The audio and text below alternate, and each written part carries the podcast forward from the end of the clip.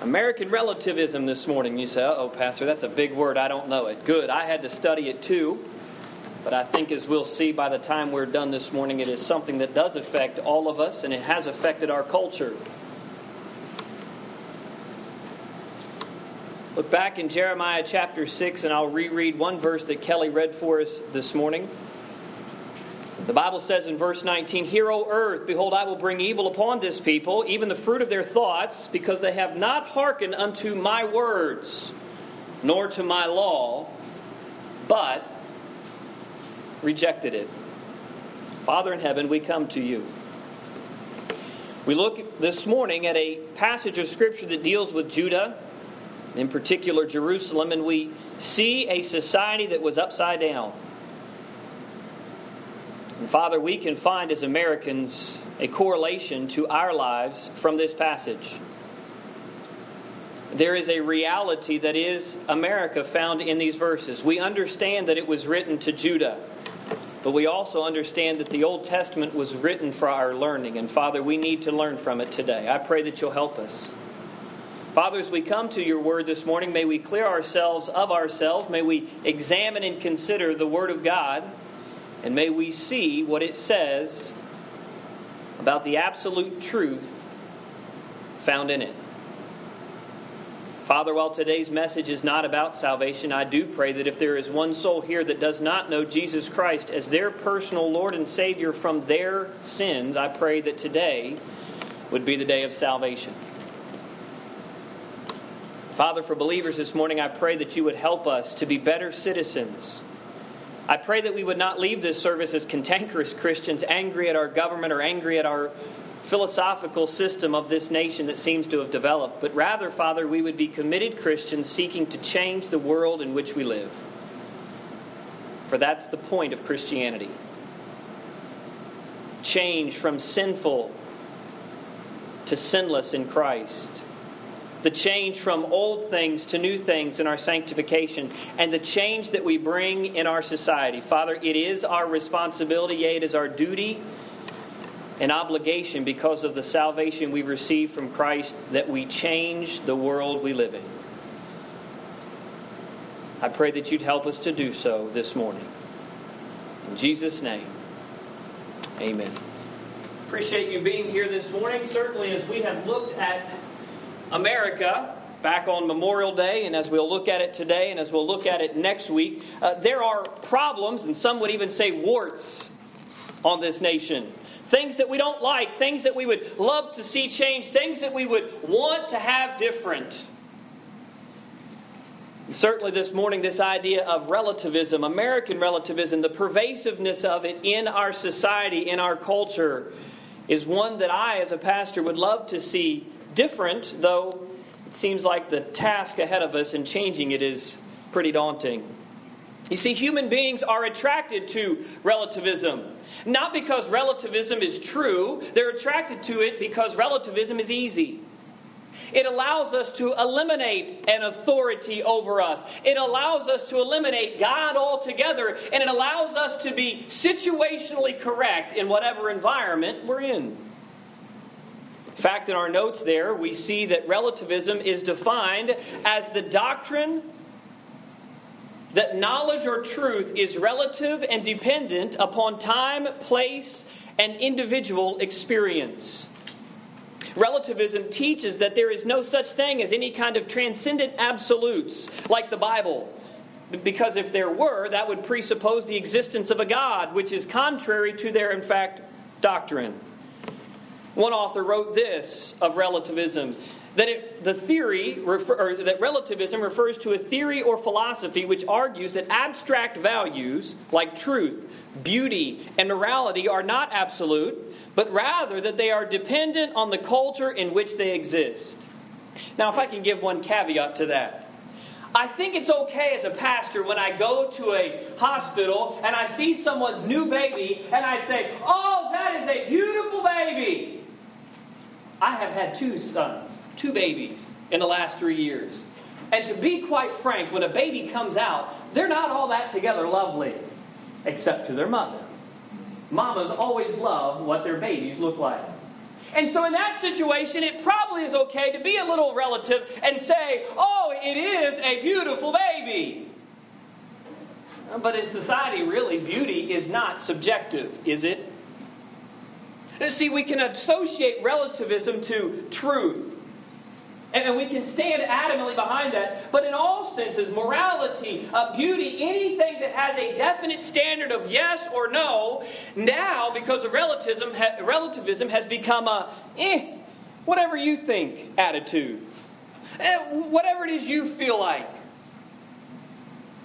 There are two main types of relativism as we study the theory and as we consider its impact upon our culture. We'll see an example of it played out in our news even this week. But the two main types are first, moral relativism. Moral relativism, there in your notes, may be of any several philosophical positions concerned with the differences in moral judgments across different people and cultures. Descriptive moral relativism holds that only some people do, in fact, disagree about what is moral. Metaethical moral relativism, whew, that's a big one holds that in such disagreements, nobody is objectively right or wrong. Consider that thought. This is that theoretical realm in which people like to live. But by the way, it is the governing doctrine and philosophy of most of our ivory tower college university professors and presidents nowadays. This is what they teach. By the way, it is in the vast majority of secular and Christian colleges that they teach relativism. There is no objective right or wrong. It is all subjective to you, it is all situationally based. And so we see that moral relativism removes the right and wrong standard. Normative relative, moral relativism holds that because nobody is right or wrong, we ought to, here's a word you understand in today's society, tolerate the behavior of others even when we disagree about the morality of it tolerance, or may we even change the phrase just a little bit differently, political what? Correctness. It all stems from moral relativism, and it is the guiding singular principle in this culture that we presently call America.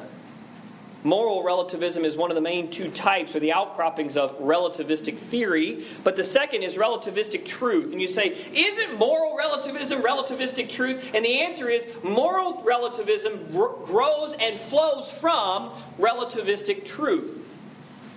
This states that there is no such thing as an absolute or an absolute truth. Truth is simply subjective to the culture, society, or even situation in which we find ourselves. If I may, before I go on, let me give you the Bible contrast to this. Jesus, in stark contrast, in total disagreement, gives his thought in John chapter 8. And ye shall know the truth, and the truth shall what? Make you free. Set you free, as it's often said. Friends, Jesus said truth is not changing. Truth is absolute because it is based upon the unchanging changing nature of God. John chapter 1 says Jesus is the living Word of God. And as the living Word of God, if He is unchanging, then truth is unchanging. Hebrews chapter 13, verses 8 and 9 say this Jesus Christ, the song we just sang, the same yesterday, today, and what? Forever. The writer of Hebrews concludes in verse 9 Be not carried, uh, carried about with diverse and strange doctrines. Friends, in America, we have been carried about by a strange and diverse doctrine that is called relativism. So let's see if we can translate that to a modern day example. How many in here were hoping to see a different Supreme Court ruling on Wednesday? How many of us sat and said, well, Sean's right, Rush is right, Glenn's right, Michael Savage is right. Boy, all of these people, uh, let's see, I left one out. Mark Levin is right. They are all right. Boy, I can't believe the Chief Justice of the Supreme Court would let us, conservative Americans, down the way he did. How many of us felt that way? Be careful. I'm setting you up. My dad's waving his hand so I can get on him. I mean, if we're all honest, inside a little hand is going up somewhere. There's much backlash this week against Chief Justice Roberts and the 6 to 3 decision on behalf of the Supreme Court in the opinion, the decision opinion that was made. It is interesting if you sit back and actually read the decision, which on Friday morning I did read the 38 page brief. It was a slow day.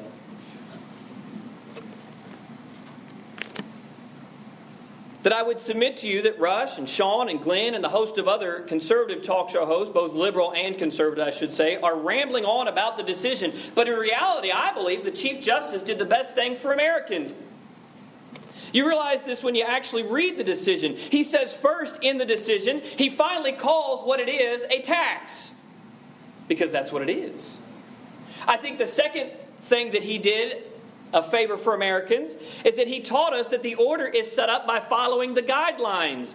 In this case, from the Constitution. He says, in essence, elections do matter. And that if we don't like this new tax, as they rightly labeled it, go follow the Constitution, a standard, an absolute, and vote the Congress and the President who passed this law out and vote in the people who, according to the Constitution, the standard of the law, can repeal it.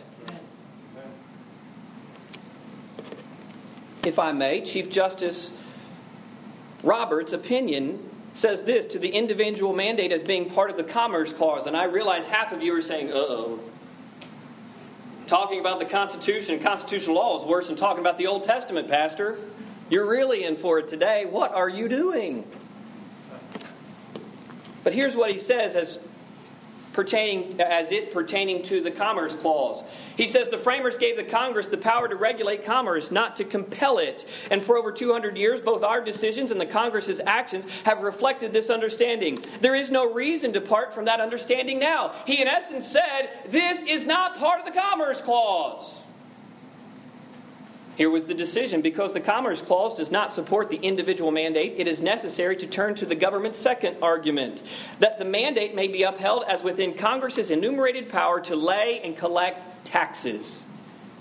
So, in his decision to have the individual mandate as part of the tax powers, he states this The government asked us to interpret the mandate as imposing a tax. If it would otherwise violate the Constitution, by the way, Heretofore, it has always been called a penalty. It has never been called a tax, except and unless you read the briefs that were presented before the justices of the Supreme Court. They then, in fact, said it's either part of the Commerce Clause or it's a tax. Do you understand? Relativism meets its end when it finds a standard and it ran into a standard. It was called the Constitution of the United States of America. And so we see that relativism works when it deals with the masses because everybody in the masses is just going to listen to what the news says or what their favorite talk show host says or whatever their favorite newspaper says or whatever their preacher preaches loudest about. By the way, as many preachers are preaching a message like this this morning, there are equal numbers of pastors who are preaching the converse message.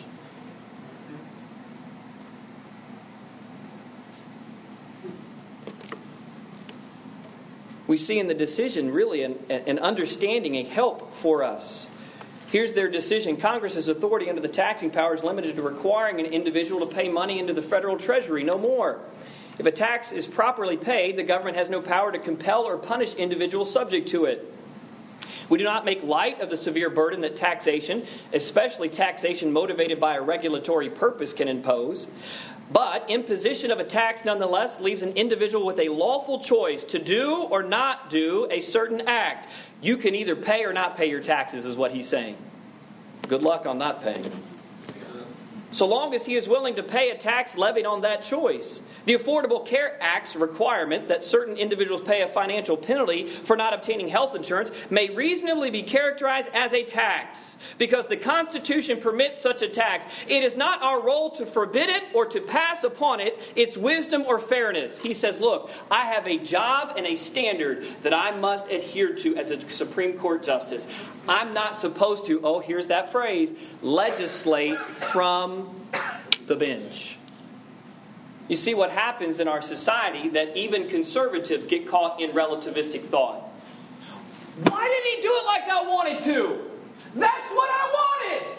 You see, even good Christians can get caught up in that mindset and mentality. Hey, listen, a little bit inside of me had its hand up saying, well, this isn't a good idea. We have those that are friends of ours, even on our staff, that, that don't have health insurance. They have a Medi-Share program. And guess what? This is going to change their life as well. This has real tangible uh, results, even in our own church family. You see, when the law hits home, it really makes a difference, does it not? Here's the concluding thought that I thought was absolutely excellently written by our Supreme Court, the, the, Chief Justice of the Supreme Court. And I believe, by the way, the reason in which he decided to vote that way. It's a good note. I don't know what that is, but uh, we'll uh, have one of the ushers step out and see what's, what's going on. There's some good music being played out there. Here's the concluding thought from that. The High Court's conclusion is most telling and most condemning, he says. Members of this court are vested, the Chief Justice continues, with the authority to interpret the law. We possess neither the expertise nor the prerogative to make policy judgments. Those decisions are entrusted to our nation's elected leaders, who can be thrown out of office if the people disagree with them. It is not our job to protect the people from the consequences of their political choices. Well said. Here, here's in essence what he said in a lot nicer way, and I'm a pastor, so I guess I can get away with being mean. You were the stupid people that put him there. Don't expect me to fix your mess. That's right. You don't believe elections in November are important? They just became important. The problem is, is that this didn't happen in October so that the fire and the vim, eh, vim and vigor from it will still be burning. You know what happens in a relativistic society, as we'll see? We just kind of go, eh, after about a month. Oh, what is that tax line on my, my 1040 form? What is that? What is that for right there? We just forget and we move on. You say, well, Pastor, that was a pretty poignant thought. Well, I hope so, but really that's not the point of the message this morning. But I hope that that point crystallizes the idea that relativism is absolutely rampant in this country. It rules the day. We see that relativism tells us that our Chief Justice should judge our way. And if he doesn't, then he's not on our side. Of course, conservatives are not alone in this relativism. The problem is that the liberal minds have not a qualm about changing with the wind in a relativistic society. And so it makes it seem that as conservatives, we ought to win a few of these battles, shouldn't we? As conservative minded people, we sometimes think, well, sometime at some point, I've got to act out on this relativism. In fact, 18th century Scottish philosopher David Hume makes this point on relativism. He argued that reason ought to be slave to, of passions. In other words, reason's role is not to identify what is rational for people to choose or even right for people to choose. Instead, reason is reduced to merely devising the means for realizing whatever goals that people, following the profound moral reasoning of a five year old, just feels like choosing. We throw standards out. Well, I don't feel like telling the truth. Listen, my three year old doesn't like telling the truth because it gets him disciplined. We are having a Dickens of a time teaching him how to be potty trained right now. Did you did you take care of business, Drew? Yes, ma'am. No, you didn't. And yet that's exactly how most Americans live. They live on whatever they feel like doing. Whatever feels right, do it kind of like the Outback commercial. No rules, just right used to be the commercial. It might work in Australia, but friends, it's destroying America. That's right. We have to understand that relativism is there. And so we make this transition then from the theoretical idea that relativism is, the practical application that we see it in our society, and now we see in Jeremiah chapter 6 really a teaching about it the result of it. It can be traced in Scripture all the way back to the Garden of Eden when Satan whispered into Eve's ear, Thou shalt not surely die. Come on. You don't have to trust the Word of God. He was speaking against the absolutes of God's very words there. Relativism is at the heart of secular humanism. Humanism says that man is the height of all things. In fact, throughout the chapters and books of the Old Testament, we see the struggle of man trying to eliminate God. God laying down his law and his standard and showing how far short we fall of it. And so we get this mindset and this idea, this mentality from the Old Testament that there is a standard that we are to live by, an absolute, yet mankind over and over in a routine fashion desires to seek his own and follow his own. And so we find that even in the nation of Israel, it wasn't just individual people, but it was entire nations that followed this study the book of Exodus and we find Israel choosing their way over God's in the wilderness. In the book of Judges, we find Israel doing right in their own eyes, the book records. In the historical books, we read king after king of both Israel and Judah choosing to depart from God's absolute standard, the law. And now we come to Jeremiah 6, a book of prophecy, speaking to Judah speaking to both the tribes of Judah and Benjamin. And in fact, in chapter 6, he starts in verse 1. He says, All ye children of Benjamin. He's talking now to them, a second message to the second tribe of that southern kingdom, saying to them, Listen, there is work to be done, Judah. There's work to be done in Jerusalem. We catch a glimpse of Judah's heart of relativism. It brought God's judgment, as it always does for a nation, when we choose to do our own way and make our own rules. God warns that his soul, his presence, would depart from them in verses 8 and 9.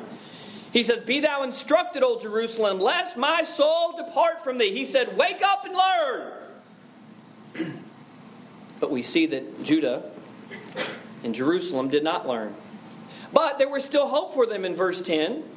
He says, To whom shall I speak and give warning that they may hear? Behold, their ear is uncircumcised, and they cannot hearken. Behold, the word of the Lord is unto them a reproach. They have no delight in it. There is still, at least in that first question, he wants to warn us.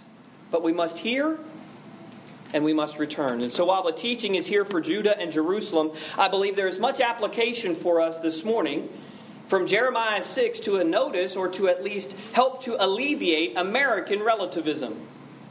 And so notice with me in our notes in number one that relativism removes God's standard. Relativism removes God's standard. The second half of verse 10 deals with this idea. He says to them, Their ear is uncircumcised, and they cannot hearken. Behold, the word of the Lord is unto them a reproach. They have no delight in it. The problem for Judah, according to God, was that they no longer considered the law, his law, as their standard. It was no longer an absolute to them. And so we see that relativism removes God's standard by removing a love for God's word, letter A. The word of the Lord is unto them a reproach, and they have no delight in it. Does that sound like any country you know? How often have we seen that the progressive minds, the liberal uh, heart, the soul that is guided and directed by humanism, secular humanism, by a relativistic attitude, by moral uh, uh, subjectivity, by situational ethics, that one is the one that clamors loudly in the streets for the removal of the Ten Commandments for the uh, uh, uh, erasing of the past of God in this country. And so we see that here in Judah, they had this idea that the Word of God was no longer a love to them. It, in fact, was a reproach.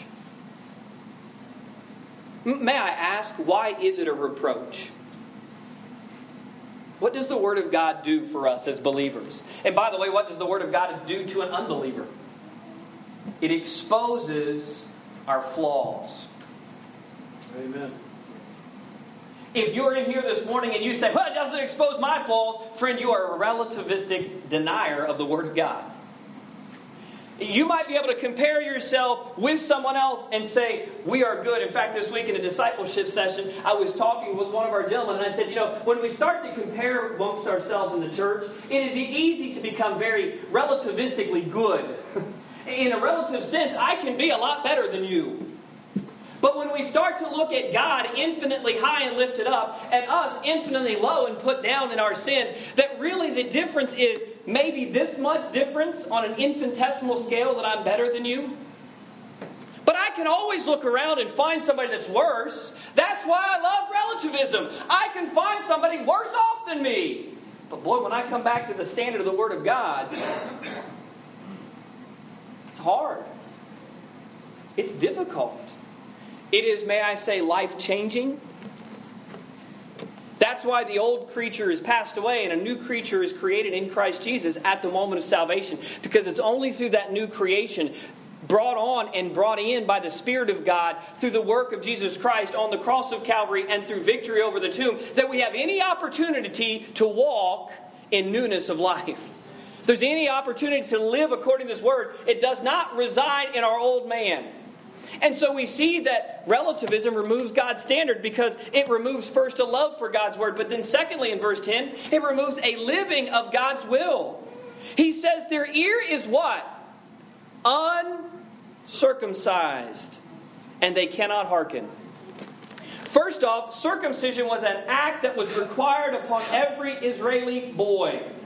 It was an action of outward separation from the world. It was an action in which they were to be living a standard that God set forth. By the way, the second word there of cannot literally shows an action word again. It is they are physically cannot do it. Why? Because the love of God's word is gone, the living of God's word is gone as well.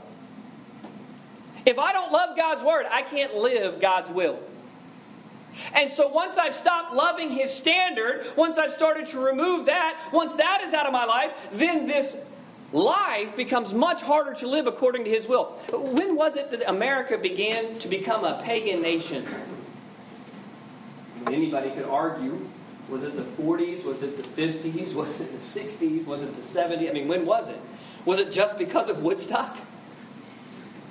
I would submit to you no that it's a progressive movement. By the way, I was reading an interesting uh, little article uh, getting ready for next Sunday's message on prayer.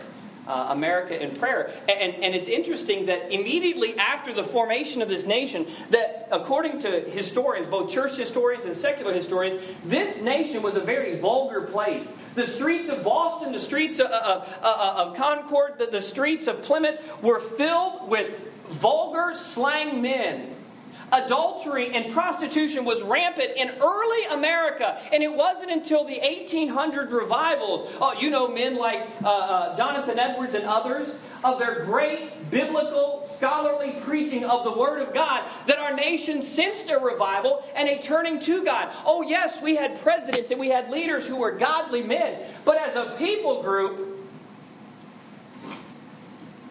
we weren't necessarily pure as the driven snow. And by the way, sinners never are. And so it's easy that relativism becomes the guiding doctrine. You say, do they teach this in schools? They don't have to teach what the doctrine is, they just teach the practice of the doctrine. And it's so palatable to the natural man, it's so easy for us to adopt that it becomes part of who we are. Relativism removes God's standard, but secondly, it removes God, uh, good morals. I'm skipping much of what we could preach on in chapter 6, verses 13 and 14. They have healed all, also the hurt of the daughter of my people, slightly, saying, Peace, peace, when there is no peace. But verse 15, we see really that relativism removes good morals. Were, were they ashamed when they had committed abomination? The answer is, hey, no.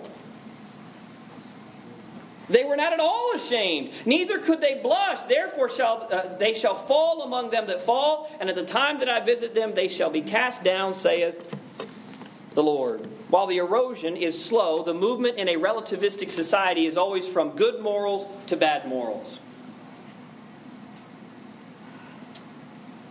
Why? Well, first, it creates situational ethics. Were they ashamed when they had committed abomination? No, they weren't. Robert Knight, in his book, The Age of Consent, which I would recommend to your reading, a very good book on this subject, says relativism, relativism destroys the soul of a culture by whispering in a thousand ways that morality is entirely subjective and therefore situational. God says it more clearly here in verse 15. Were they ashamed because of their abomination? No, they were not. Consider the following situations that could someday rear their head in this country. The morality of which we today would say, oh, absolutely, we wouldn't or would do that. But who's to say this can't change? What about euthanasia? Oh, well, Pastor, I'm not, Dak, I'm not Jack Kevorkian. I don't want anybody dead. I don't care how old or how senior they are. Really? Well, let's take this idea, again, a practical matter of what was just placed into our hands as law in this country, and let's take it to its logical conclusion. Well, healthcare costs are always on the rise, and in a subjective world where it's situationally right to do whatever it is to lower costs for us, because God bless us, and they'll use that word, by the way, we can't have 300 million people paying for just 5 million sick folks. And so if you're over a certain age and you have a certain ailment, you know what? Take two of these sugar pills, go home, and just die. It'll be easier for everyone. And of course, we would all say to that, oh, Pastor, you're just fear mongering.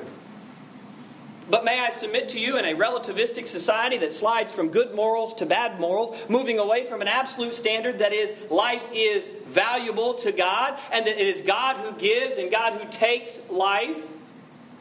That in a society where there is no God, in a society where the common good is what is relatively used, how far of a stretch for is it to say that when someone is too old and too cost prohibitive, that it is no longer right for us to keep them around?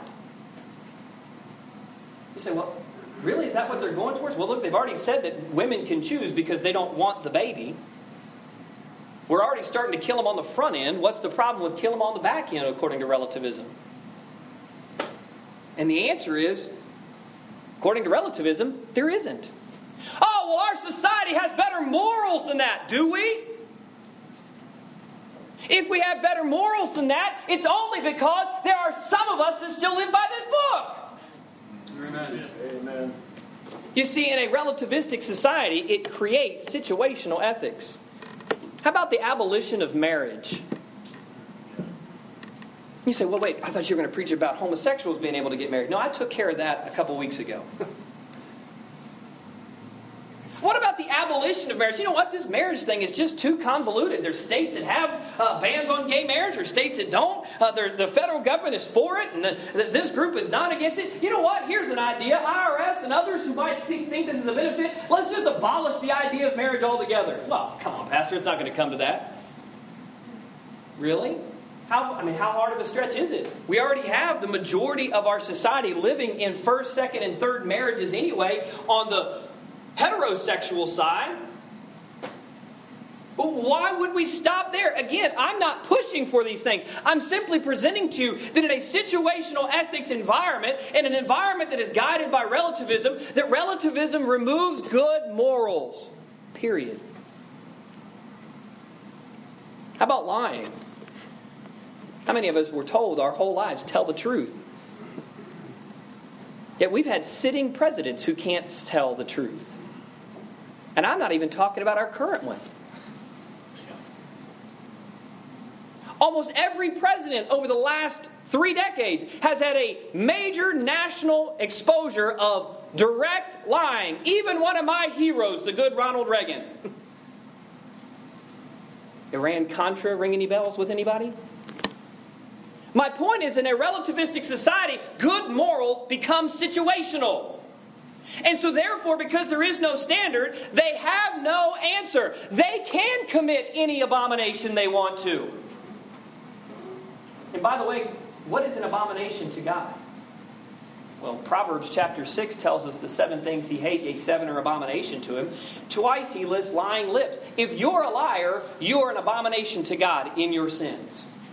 So let's be careful before we put a billboard up that talks about homosexuals being an abomination when every one of us in our sins is an abomination to God. Okay? And so the point here that God is trying to reinforce is that this society that did what was right in their own eyes, Israel and Judah's main problem, their relativism that guided their hearts and their attitudes, that guides all the hearts and all the attitudes of all of mankind, is the heart of abomination to God. There's nothing restrained from them. It, only, it not only creates situational ethics, but it also cancels serious errors. By this, I mean what, we, what really can be labeled as wrong. What can you say is definitely wrong? I'm not speaking legally, though there are times that laws did govern many of these things. But to the relativist, all laws are subject and open to interpretation and change. Thus, there is no sin worth blushing over, as God says in Jeremiah 6 and verse 15. He says to them, Look, because of their relativistic heart, because of their moral relativism, they did not blush at their sin. Why should they? Why should they blush at homosexuality? Relativism tells me it's right for some, it's their choice. Notice I didn't even argue that they were born that way. Relativism says even if they choose to go that way, what's the big deal? Do you understand how the devil is so slick and so crafty and so cunning that he cunning that he has absolutely changed the heart of our argument? Well, they were born that way. No, they weren't. They was their choice. That's not the argument. They're sinning. Step back, get out of the argument. Understand that in a relativistic society, changing of the root of the argument is the best way to win.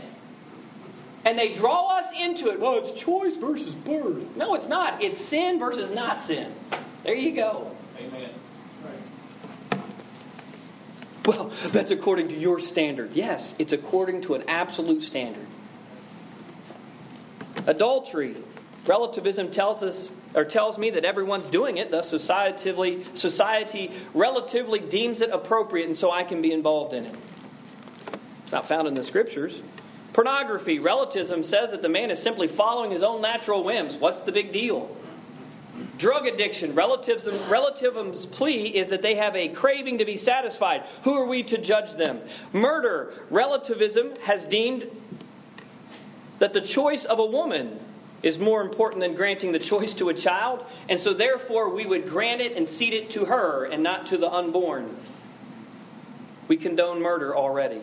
You see, it cancels out serious errors because when we can make it relativistic to, or, or relatively uh, suitable for our situation, it makes it a lot easier to explain away. But when I have to come back to an absolute standard, the Word of God, boy, it kind of crystallizes life. So, Pastor, that's what it does. What can we do? Well, that's what we've got in number three. In verse 16, God gives us that. Relativism is removed by God's people. Verse 16, Thus saith the Lord, Stand ye in the ways and see, and ask for the old paths. Where is the good way? And walk therein, and ye shall find rest for your souls. But they said, We will not walk therein.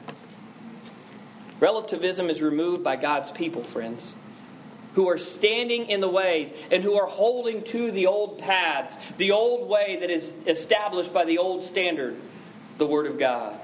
We see three quick points underneath that. By church is active in society. Did you realize that the separation of church and state was so that the state would keep its hands out of the church, not so the church would not be impacting the state? That's right. And yet we've allowed in our relativistic society any person that gets on CNN and any person nowadays that even gets on Fox News even they inherently believe that that clause was written to keep the church out of the state.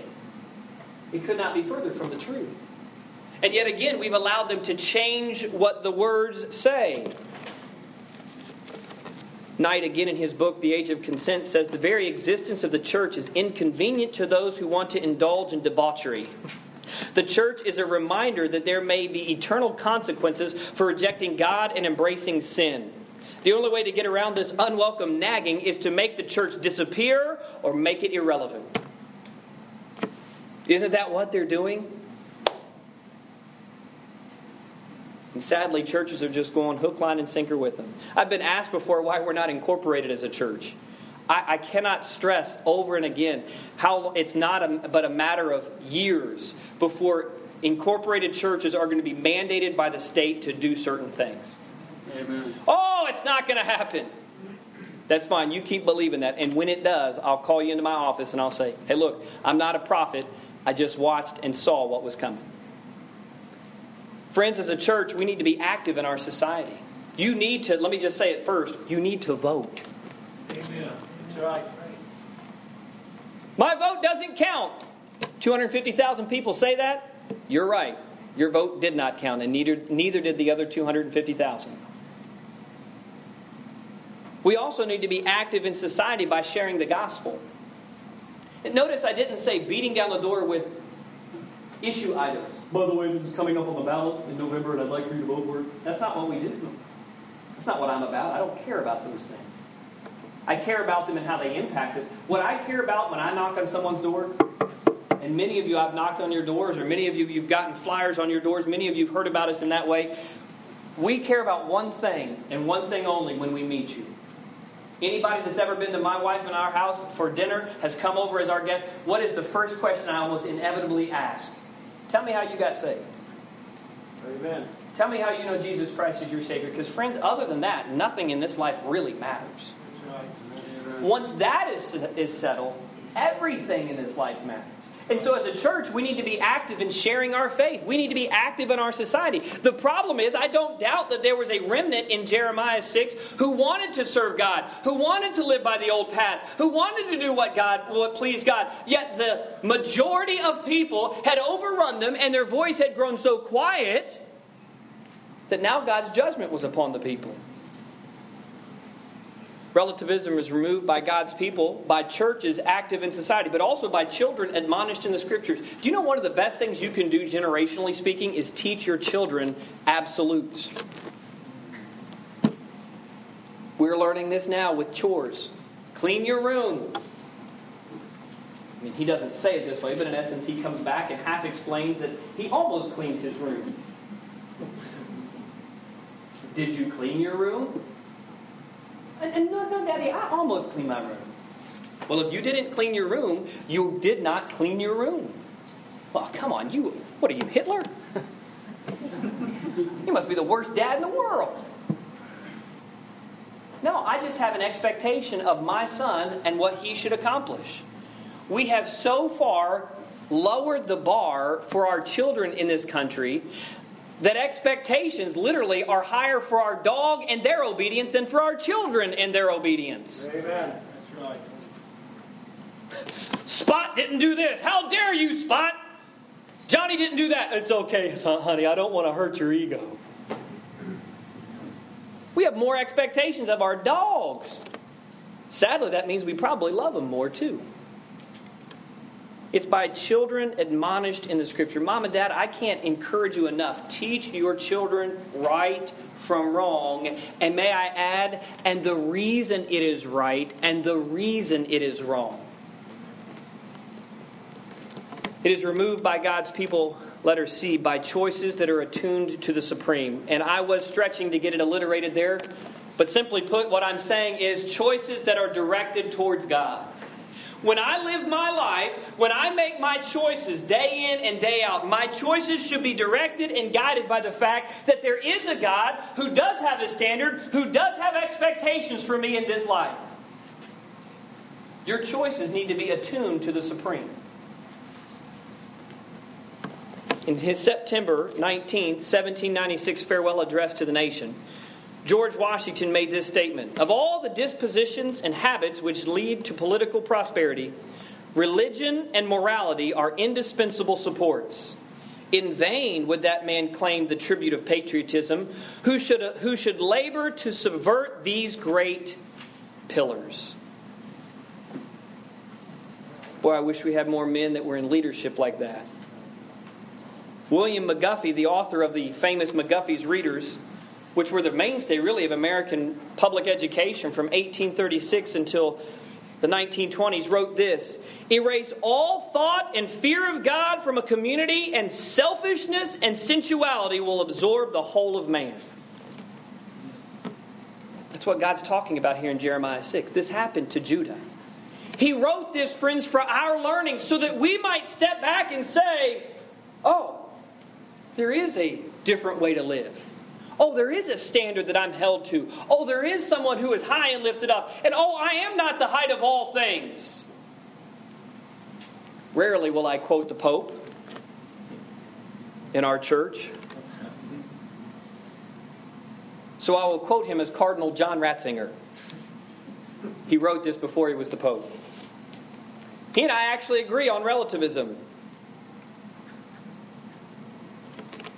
His views of relativism, denial of objective truth, and the denial of moral truths in particular, as a central problem of the 21st century. In fact, listen to what he wrote on April 18th in 2005 before he had become Pope. He says, Today, having a clear faith based on the creed of the church, which I would say the truths of the Bible, is often labeled as fundamentalism. Whereas relativism, that is, letting oneself be tossed here and there, carried about by every wind of doctrine, seems the only attitude that can cope with modern times. We are building a dictatorship of relativism, relativism that does not recognize anything as definite and whose ultimate goal consists solely of one's ego and desires. Friends, that's America. Amen. So, what are we to learn today? Relativism has taken over our nation. I think we all would agree on that. It's taken over our nation just as it had Judah in Jeremiah chapter 6. The standard of God's words have been removed in our nation. Good morals have suffered because of it. Thankfully, there is a solution. The Bible says, Righteousness exalteth a nation. Amen. Righteousness means living right according to God's absolute standard. The resolution that you and I need to have as God's people is to live righteously in this present world. When we as believers live Christ's righteousness, when we vote Christ's righteousness, when we promote Christ's righteousness, relativism can and will be removed from our land. Well, Pastor, I just think it's too close to the end times. I think the Lord's going to come back. But that doesn't mean we ought not try. You see, it's for lack of trying that relativism has taken over. It's for lack of trying that the old ways, the standards, the morals are gone in this country. So if we want them back, it's going to take a Herculean effort on our part. May I say a Christ empowered effort from every single believer, whether they're old or young, to live a righteous life so that we might impact those around us and ultimately lift our nation to the standard that it once was.